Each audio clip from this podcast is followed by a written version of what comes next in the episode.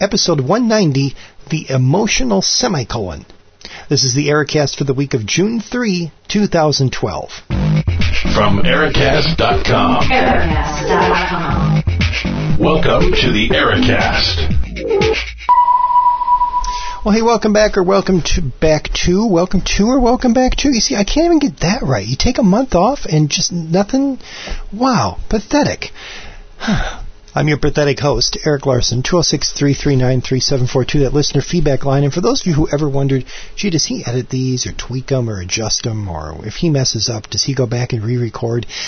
Yeah, pretty much not. So, welcome to or welcome back to the Ericast. I stole that from Digital Dan, who probably stole it from somebody else in the world of podcasting because there are only so many ways that you can welcome someone back to a podcast. So I, I'd, I'd love to, to know the history of that. Digital Dan, if you're still listening, we'd love to hear from you at 206 339 3742, the listener feedback line. so, the emotional semicolon. Before we get to Matt's call and Chad's call and stuff. Apparently, nothing will rile up the Twitterverse and my Facebook friends more, and by that I mean like two people asked me a question about it, than taking punctuation and phrasing it in some sort of interesting personal, emotionally laden context. Because when I said that, uh, that thanks to some really great coworkers and stuff, I was living in an emotional semicolon, I got the reaction of, what does that mean? So, what I was saying is, think think of your punctuation rules. It's not really a period. I'm not at the, you know, this is done, period. This session of life is complete, finished, period. It's not that. Nor is it the comma, which is kind of the brief pause of interconnected things, and you just kind of keep churning along. But instead, it kind of, it just felt, and I'm entitled to feel how I want to feel. So, cope with the fact that I consider it a semicolon. A friend of mine on Facebook said, it seemed more like an M dash." I'm like, eh, I'm going to argue semicolon, but that's okay. We can still be friends. Um, you know.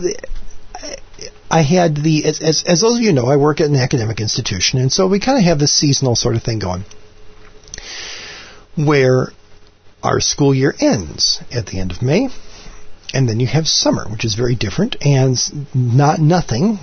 I've mentioned this before. Some people unwisely, naively say, "Oh, must be great working at the school. Summers we must get a bunch of time off, and it's so peaceful." No, because summer is when we staff just kind of scamper in and do all the things that we can't do when the faculty are around. So, for those of us who are staff, it's our busy time. So, semester ended, which was fine.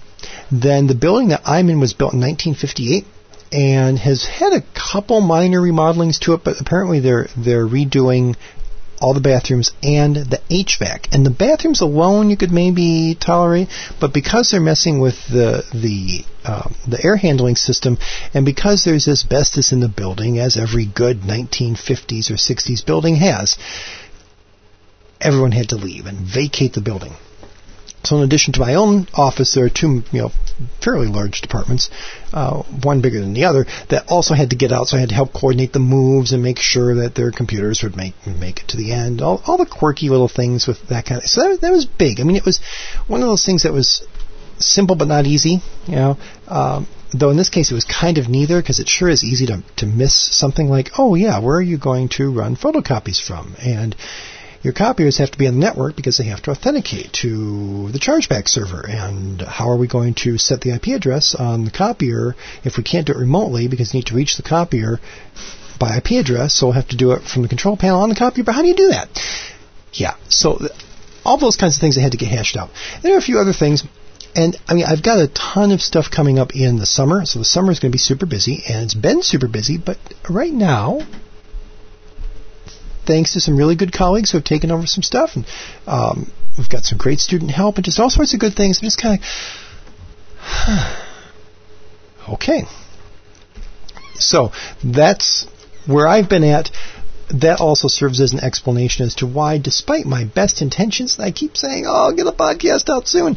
I somehow I just never do. So I might even quit trying. Though Maybe at the end of this episode, I'll still say, "Until next week, take care." We'll see how that goes. But uh, that that is that's where I'm at. So I would, know, we've had lots of really specific topics. And we're going to kind of use this episode almost as that listener feedback episode sort of thing to wrap up some stuff. Um, I would love to know what you have planned for your summer.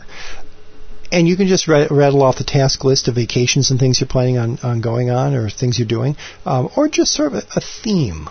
Is it a, a, summer of adventure, a summer of, of recharging, uh, a summer to relax, uh, a summer to get some basic projects done? I'd just kind of like to know. So let me know. 206 339 3742. And with that reaching way back into the archives, way, way back to like May 10th when the last episode came out, we're going to take a listen to Matt, who was, was intrigued by my Iowa adventure and the Get Motivated seminar. Hey, Eric. This is Matt from California. Um, great show this week. And, uh, you know, I've never been to one of those Get Motivated. I get the advertisements for them all the time. But um, I heard many years ago from somebody else that they were pretty salesy, so um, I have avoided them. But I will say that in the city that I live, um, for about 16 years, maybe 15 years, we had a speaker circuit come through, um, and there was no sales. It was just, uh, you know, a, a half a day or a full day of speakers, and I've been to several of those. Um, some of the cool ones we're seeing John Major speak, um, also uh, Margaret Thatcher, um, the guy who was the inspiration behind the movie Catch Me If You Can, which his name just escapes me, but he's played by Leonardo DiCaprio um, in that movie. But he, uh, we saw him before the movie came out, but uh, after it was announced. So that was cool. Um, also saw Rudy Giuliani, um, John Walsh, but uh, one of the my favorite um, ones was surprisingly Terry Bradshaw, the quarterback of the Pittsburgh Steelers. And I know you're not a sports guy, but he's pretty darn funny. And um, I got to meet him because he we were outside um, during a break in one of them, and he came his limo dropped him off, and he just came walking through. Um, so that was cool, and I missed those. And I too enjoy those. I would rather go to a speaking event than a sporting event. Even though I am a sports fan, I enjoy sports um, sitting on the couch watching TV. But uh, yeah, and that person, Kari Michaelsen, yeah, I watched that show. I don't, I can't remember. I'm gonna have to Google her because I can't remember who she is. But uh, very cool and very cool that you went um, to a few of those. And last thing, I am so surprised that you uh, didn't know who Zig Ziglar was. Um, does that mean that you've never been in Amway? because when I was very, very young and I had the whole Amway thing, um, when I first learned who Zig Ziglar was, and many other people that I still enjoy reading and learning about. Anyway, hope things are going uh, well for you up in the MFP. I think you're in. Is that I don't know if that's the right lingo, but if that's the right area. Anyway, uh, take care. Well, thank you, Matt. Yes, uh, the airport code here is MSP. This is kind of interesting. Here's, a, here's an insider tip for anybody that wants to see. I've I've long thought this. If I were ever on some circuit, you know, speaker circuit, concert circuit, whatever it is, um, you know, it's kind of funny because it, I don't think I mentioned this anywhere that in, since the last episode, uh, Joyce Meyer came to town, kind of a big televangelist thing. Uh, Mom is really big into her, so I went up uh, and saw her speak. And I'm not sure if I might have missed it, but I don't think she ever mentioned Minneapolis. I, she said like you know this this town or this city, which I guess is one way of avoiding making the mistake of saying you know hello Kansas City when you're in Minneapolis. I mean that'd be kind of wrong. Uh, but that was interesting. I, I don't I don't think she mentioned that. Uh, also, as an aside, just random catch up, um, that afternoon because uh, President Obama was in town, and minor just traffic considerations, not problems. Just okay, well, what we're going to do, and we'll take the light rail over here. And then I realized, wait a minute, if the president's in town, that means Air Force One is in town. So I got to, well, I got to by the fact that I went um, over to the airport, stared at airport Air Force One from uh, from the other side of the airport, and then realized, well, if I hang out here, I think I think he's taking off soon. So I got to see Air Force One take off, which is pretty cool. But that Someone call and remind me if they want me to talk about Air Force One. I'll turn it into a whole episode. Really, it was just, yeah, it's 747. It took off. But it was kind of cool. As with everything with me, there's a story behind that as well. Okay, so I've long thought that if I were on some speaking circuit or some tour or in a foreign city and had to give a public speech, what I would do is call ahead to I don't know what. I mean, maybe the libraries, maybe uh, you know, call up Starbucks or something and just ask. Okay, I've got a strange question. What do you guys call yourself? Just I mean, just casually. Are you the you know whatever? Because no one around here would say. You know, we're in the MSP, or here we are in MSP. I mean, just that's that's fine. There's nothing wrong with it. It just that's that's not um, that's not what we say nor do do any nor do any of us say I'm from Minneapolis, St. Paul. No, that no, we that's just a few too many syllables. Nor do any of us who are not from Minneapolis say I'm from Minneapolis unless we're f- forcing ourselves. You know, when I met um, Kari Michaelsen, I did say we came down from Minneapolis because I could say we came down from St. Paul because we live on the east side. So Eagan is a suburb of St. Paul, but St. Paul doesn't sound nearly as cool as Minneapolis. No one, I don't, does anyone know of St. I guess maybe you guys know of St. Paul, other than Minneapolis, but people think of Minneapolis. And then we drove down through Burnsville and then Lakeville. I mean, that's you know that just doesn't help anybody. So, eh, it's fine. It's Minneapolis. But the term that we use around here, the generic one, is the Twin Cities And everybody I know, any local people, this this is what I'll do. I'll start a war between my wo- local listeners and my one non-Minnesotan listener on what we should call ourselves. Because now the rest of you who are local can call in and say, no, we don't call ourselves the Twin Cities. But if I were, if some random person called me and said, I'm coming to give a concert at the Target Center in Minneapolis or the Xcel Center in St. Paul, and I want to give a shout out to the crowd, what should I say? Don't say, hey, Minneapolis. Don't say, hey, Minneapolis, St. Paul. Certainly don't say, hey, MSP. Say, hey, Twin Cities. And that is, is the good inclusive term for, for us here. But I'm sure everybody does it differently. Um, if you're in Chicago, do you say, hey, Chicago Metroland, or whatever it is? Uh, do the Quad Cities really call themselves the Quad Cities down in Iowa? Do people in Orange County say we're in the OC, or was that just a TV show thing? I don't know. Anyway, my goodness, yes, it's MSP, um, but we don't say that. Uh, I'd be very cur- curious to know if you did Google Kari Michaelsen. You know, come on, come on, people, help me out get that whole oh yeah her. I remember her. I'm but at least you remember the show Matt. I'm impressed. But the thing I find most interesting and you, you mentioned something really intriguing that fact that you know we would rather go see speakers than sports. I, I mean I think I mentioned before I'm not a sporting event guy etc but when you when you reflect on that a moment that's a little dumb because of all the things that shouldn't really matter to see to see in person it would be a speaker. And the best view in the house, I used to say this when running video in a church context, the best view in the house is back in the sound booth because I've got the camera with the zoom lens and the monitor right in front of me. Uh, I can point it where I want. I can see what I, unless you're sitting like in the front row, which once again I was at Get Motivated in Iowa. But no, I mean seriously, I, there's there's nothing going on. Whereas like at a sporting event, you could say, "Oh, look at that that tight end run over there and do that thing with."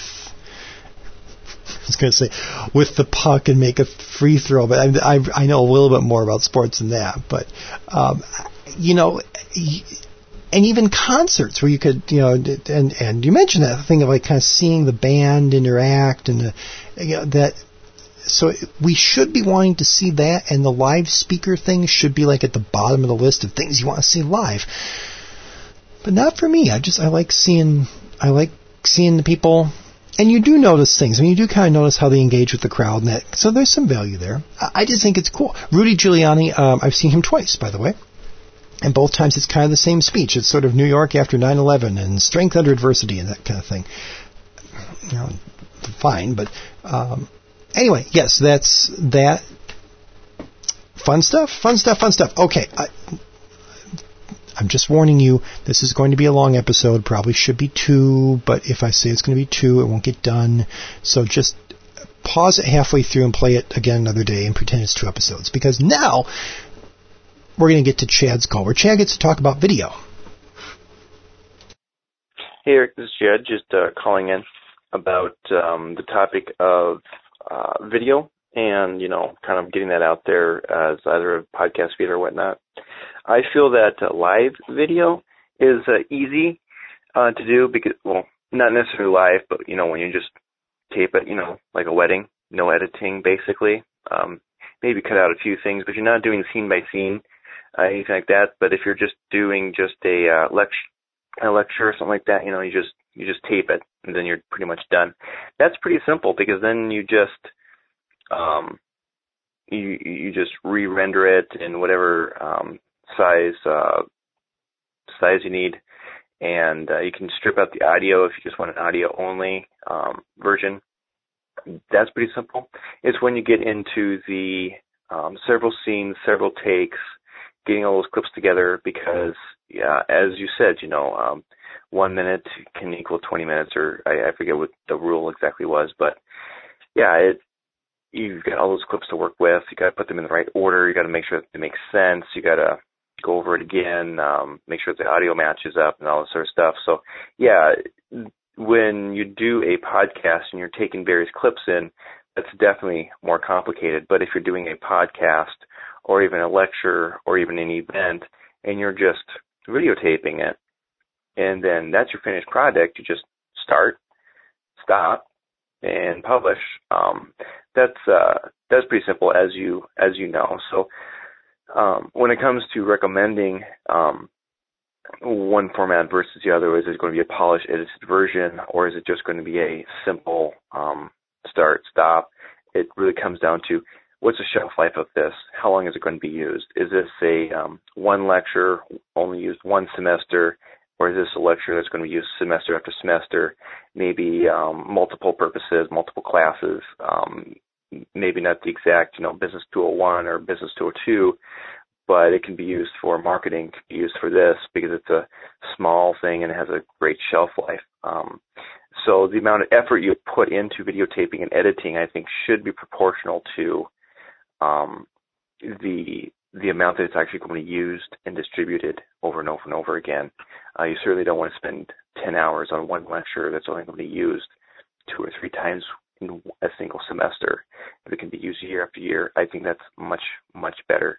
Um, so the time involved in producing it, I think should be really, really proportional to the shelf life and the applicability of it.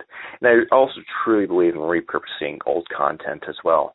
Um, as long as the content remains relevant and um, and has a great shelf life, I think it can be um, like if you got a, a lecture, you could always uh, later on, you know, if it's still relevant, chop it up into smaller pieces, maybe um, put that to a um, to a different type of presentation format. Who knows what they're going to come up with? You know, how like how PowerPoint was big in the early 2000s.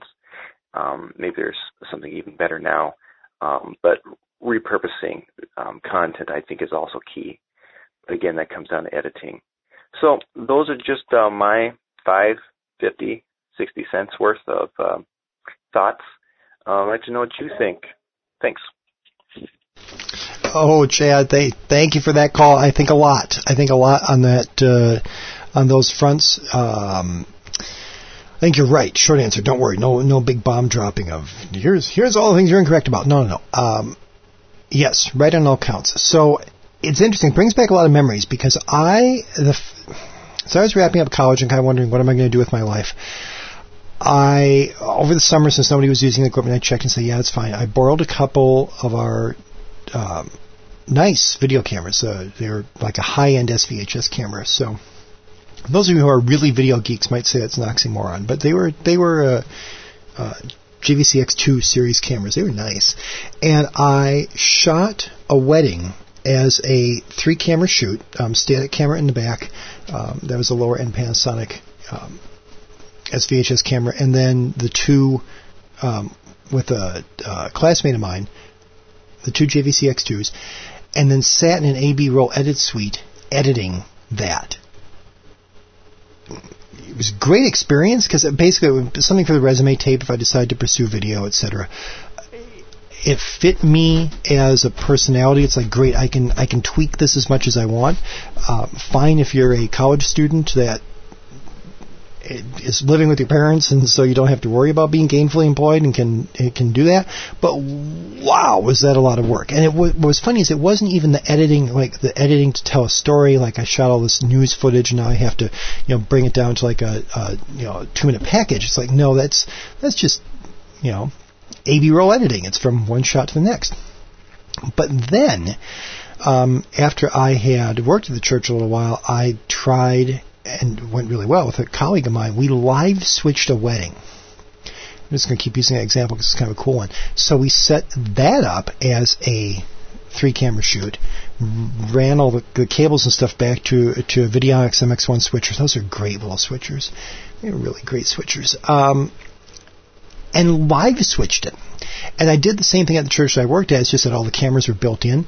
But what was really interesting is, and you, I could only do that comfortably after I had done a lot of Sunday morning services and things like that, where you, you know, hesitancy is your enemy in terms of like a camera move or something like that. Uh, the volunteers that had the most trouble were the ones that, that just, I, I always had to explain to them, think it through on your head, you know, in your head, think it through quickly, but think it through and then commit. You know, make the move. Don't nudge the camera. I mean, if you're gonna, if you're, if you're gonna pan, ban. If you're gonna, if you, do you want to zoom, then zoom out. I, not like I mean, we had remote controls in the zoom, so they were slow. But you push the button till you are where you want to be, and then you stop. You don't tap it or nudge it or jostle it because that's what's distracting. Well, the same thing with with camera switching is you've got to kind of know what's going on. It works with that INTP Myers-Briggs personality, where it's just all a big world of stuff, and you see how it all interrelates, and you keep your eyes open because the advantage of both those circumstances. There in that church, where the sound booth was located in um, in the the sanctuary area, um, and that wedding where it was done actually in a historic theater, and we were up in the balcony, is you could see everything. I don't know. I just have. I, I, guess maybe you get used to it or whatever. I've not worked in an, in a video environment where you're live switching in a control room that is not in the venue. I don't know how that works because whenever I was live switching something, I was always in the venue space, so you could you could keep your eyes open and sort of see. I'm gesturing now, which doesn't work well in an audio podcast but you can hear it in my voice, the expansive use of the word see the whole world of stuff around you. And what's going on? Oh, somebody's moving over there, or okay, there seems to be a problem there. We're going to frame a shot to you know block that out because I think they're having trouble with you know that piece of equipment or that instrument or whatever, whatever it is. Anyway, so that so get on topic, Eric. Okay, to your point, Chad. That's the that notion of, of just live to tape, live to hard drive, and you're done, and just do it, and that's that's done. Now, in years past, I've talked about the application Visual Communicator, which was from a company called Serious Magic that got bought out by Adobe. I haven't done much with that. It was a because it's a weird little niche. I like the niche, but it's a weird niche. The notion is that you're scripted. Now, it might come as a shock to, to you, the listener, that this is not scripted. But if you are scripted, and you have you have uh, something you're following, a script that you're going to follow from top to bottom. Visual Communicator lets you put that in there and then put the all the graphics and things that are going to pop up, the over the shoulder, the super, that kind of thing, and the camera angles. So you can do it as a multi-camera shoot, like multiple USB cameras or whatever, and you just program in, you know, camera one, camera three, you know, camera two for a two shot, whatever. If you're as I say, if you're 100% scripted, that's great. Now it does have a, a feature where you don't have to you don't have to be on script and you can kind of click through and live switch and there are lots of applications that do it, but it loses some of its power then. I mean, it, it was really good for just a, kind of a, a, a one man show. Push the button and the script rolls and there you go. But for that, you've got to spend all the time developing the script ahead of time. Not so good. So I had an idea.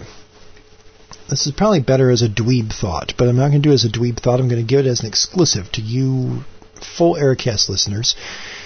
And I do have a dweeb thought coming later. Yeah, it's going to be a long podcast.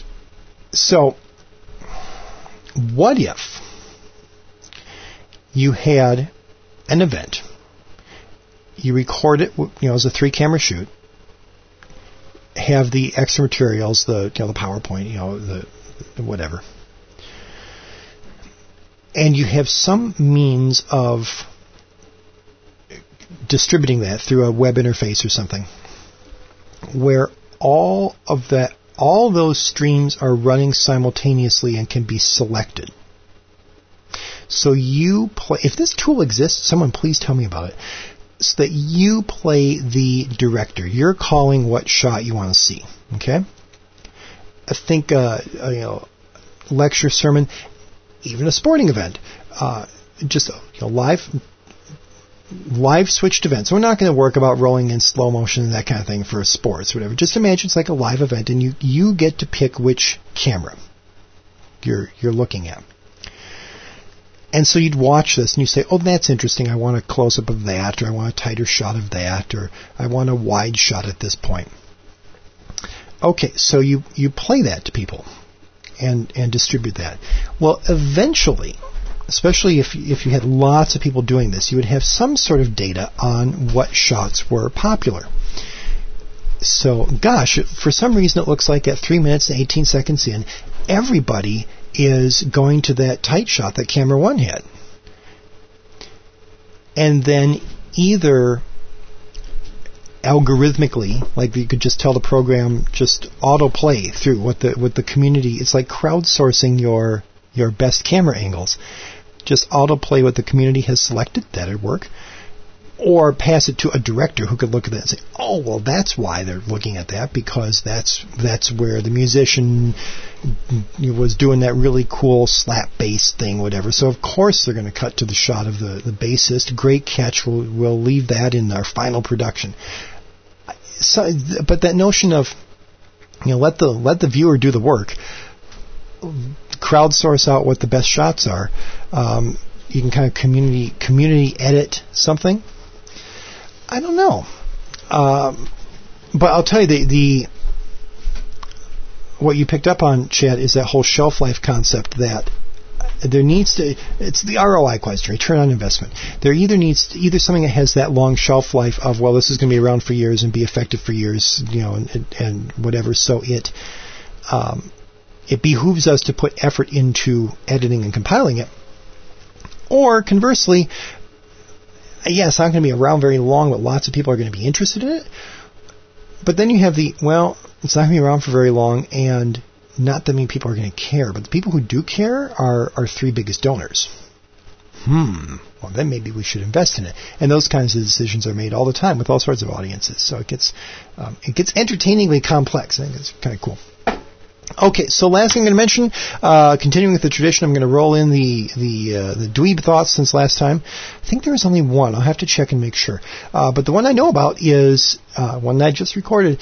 I think I fixed my weird Picasa issue. Did I ever mention I had a weird Picasa issue? Well, I'm not sure, but I recap it here in this week's Dweeb Thoughts. Hi, I'm Jason DeRusha from WCCO TV. I'm the Good Question Guy, and I've got a good question for you. What's your number one source for dweeb thoughts on the internet? Well, if you're like me, it's ericast.com. So, I think I mentioned earlier that I was doing a video Picasa thing. Maybe I didn't. Um, briefly, I had this great idea, brilliant, huh? Um, to take my VHS tapes encode them to DVD. That's what I've been doing for a long time. Then I realized I could take the DVDs, make thumbnails of those, well, thumbnail uh, using a, a program tied with the Microsoft Expression Engine, etc., etc. Make these thumbnails. Then I have a bunch of photos because you could skim through the photos more quickly than scanning through the entire DVD, and that would give me an idea of what was on each DVD. And then I realized I could throw that all into Picasa, do face recognition, and let the computer do the hard work, figuring, oh, okay, this is what Dan Rather looks like. Now here's a video, a DVD of whatever old VHS footage. I bet this is Dan Rather in it. Great idea, huh? And the new Picasa, Picasa 3.9, I just paused because I feel really bad if I've talked with, you know all about this before, but that's okay. The update's good. The new Picasa version 3.9 allows you to store all that face tag information in the photo, which is a whole lot more useful than having a bunch of random INI files and database things sitting around. You'd never be able to track them down later, right? So, things are good. And I figured at some point after I had a couple hundred in, I should probably test this and make sure this really does work. That if I, I remove all the, the database information, just start with a clean install of Picasa, point it at, you know, basically make a backup of the files, and then point it at the, uh, the photos, does it pick the names up? And it did. But it did something really strange. That made me very annoyed. For some of them, not all of them, for some of them, it made duplicates. Strange duplicate things like you'd have here's here's an example of Dan Rather being recognized um, you know 418 times. And then here's a case where Dan Rather was recognized once here and once here and once here and once here. So when you re-imported, you'd get like eight contacts, seven of which were just a single instance of a person named Dan Rather, and then the whole balance, you know, hundreds or thousands of them, were all put into the Dan Rather. Like, okay, why is it duplicating these contacts in such a weird way? Went round and round and round and round, and here is the solution. And once I figured it out, it's like, oh, that's just brilliant. Okay, so Picasa does the scan, brings everything in, and it really truly is looking to see, you know, when it first encounters a Dan Rather, or encounters any subsequent Dan Rather, it does look to see, do I already have a contact named Dan Rather? Oh, I do. Great, I'll just multiply that out. So why do you get these duplicates? Well, because this was a thumbnailing program, occasionally the first photo that Picasa encounters is one that has multiple instances of the same person. Now, ordinarily, like in the snapshot, you'd never have this. You don't have you know, Bob showing up four times in one photo. I mean, it's just, that's obviously four different people, right? But not when your photos are actually JPEGs of you know, multiple thumbnail, you know, frames from a video. So it looks like Picasa, in between photos, is successfully going back and checking to see if a person already exists in the database, and if it does, it just marks them as an identical person. But if its first encounter with a person has multiple images of that person or multiple instances in the same image, it creates duplicates because in between the creation of each one, it's not going back to see if it already made one. Does that make sense? Like, what a fascinating little quirk. It's almost, I mean, I guess it's a bug, but it almost doesn't even rise to the level of being called a bug. Because really, who would ever think of that? You just never would encounter, encounter that because in all the testing you do, as I say, unless you have the same person in one photo file multiple times, which almost never happens unless it's some sort of collage or, in my case, thumbnailed photos, it's just never going to show up. So I think that was the answer. And what I did to try and test this or whatever is I, I deduped a list, um, saved as the contacts.xml, cleared out everything from Picasa and gave it back that one file. So here's all 280 or whatever people that Picasa knows. Here you go. And it now knows them. And then did the re-import. I haven't checked. I mean, it's like a 28 hour process for you know, to rescan all the faces. But from what I can tell so far, I think it worked. I think I have all the people in as individuals. I don't think it's picking up any extra people. I think it actually worked okay. So I thought I'd mention that uh, and see um, if anybody had any thoughts on that. 206-339-3742. If any of you are Picasa geeks or love that whole idea of trying to do the VHS to DVD to thumbnails to Picasa for face recognition, if you like that concept, um, let me know. 206-339-3742. As always, look forward to uh, hearing the feedback and any other ideas for further dweeb thoughts. And now, back to the Ericast. Okay, I just checked. I'm like 35 minutes in, which is sort of two episodes, but there's no logical breaking point to turn it into two episodes. So it's been a month. I'm thanking you for indulging me. A little bit extra grace. I appreciate that. 206 339 3742. Listener feedback line. Let me know what you think. Um, tell me about Picasa. I'm not even mentioning showrooming, which I don't think I rolled into the last podcast. I think I forgot to add the dweeb thought. Maybe I didn't. I don't know. You've been given a ton of topics to call in and, and give some feedback on, so so please do that. And I'm giving a special shout out not just to my dedicated callers like Chad and Matt, but to those of you who are listening but don't call. Joneser, Digital Dan, the literally tens or singles of others who are out there and listening, call 206 339 3742. Give me some feedback. Let me know what you think. Leave a message. And until next time, maybe next week. Maybe. We'll see. I'll see it. Until next week, take care. Thanks for listening to the Ericast from Ericast.com. Visit us at www.ericast.com.